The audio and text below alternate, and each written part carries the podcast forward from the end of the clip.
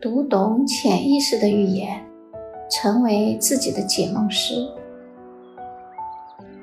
大家好，我是知了。今天我们开始第七讲，焦虑的梦，梦见被追赶，考试，战斗代表着什么？我们讲一讲各种不同类型的梦。今天先讲一下焦虑的梦。所谓焦虑的梦，是根据做梦的时候的情绪来归出来的这么一类。我们其实有很多的梦都是以焦虑啊、恐惧啊、担心啊这种情绪为梦的基本情绪的。其实原始人类他们做梦有很多都是焦虑的梦，因为他们过去的那种生存条件其实是很危险的，生活中有很多的威胁，他们必须特别提防。如果要是不提防，那可能就会真的有很多倒霉事遇到，所以他们经常会做焦虑的梦。我们现在没有那些古代人所碰到的威胁了，比如我们被老虎吃掉的这个威胁已经很少了，几乎没有了，除了动物园里面的饲养员。被狗咬的威胁是有，但是也比古代人碰到野兽的风险少得多了，而且大多数疫苗都还是很好的。但是我们有一些新的让我们担心的事情，比如说工作压力，比如说孩子能不能上到好学校，比如说这个会不会有通货膨胀，股市会不会赔钱，我们会有一些新的恐惧和焦虑。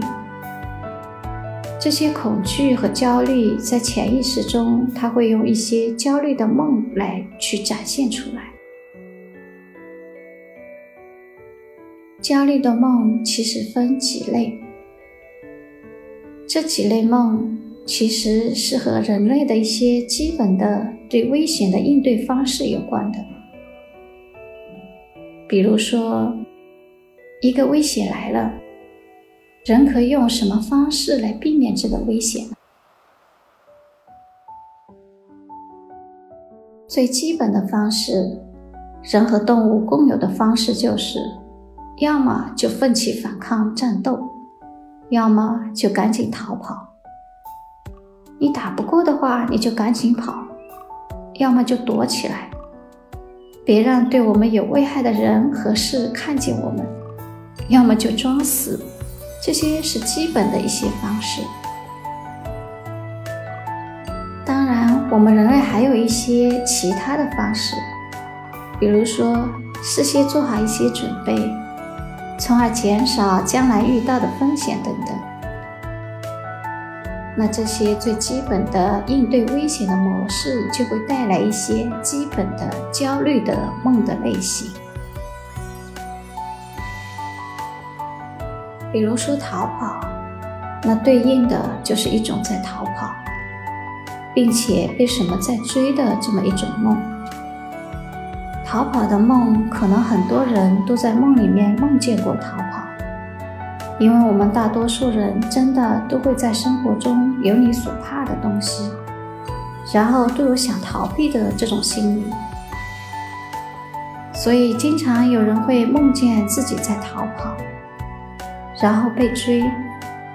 然后很害怕很紧张，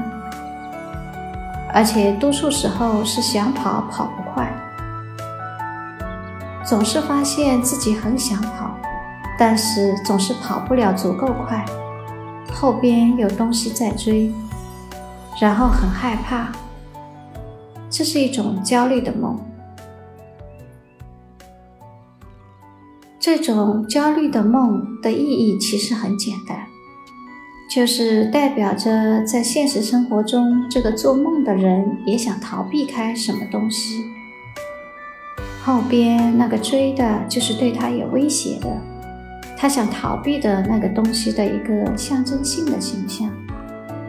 不是直接的形象，是象征性的形象。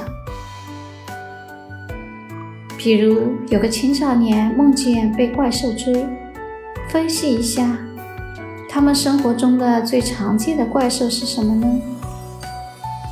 以前有一个台湾歌手唱了一个歌，就是有大怪兽追着我。这个怪兽是什么？其实很简单，就是他们的父母对他们太严厉了，在他们的梦中就变成怪兽，他们试图逃避，但是他们是逃不开的，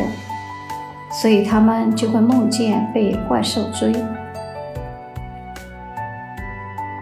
好，今天我们就先讲到这里，明天继续焦虑的梦。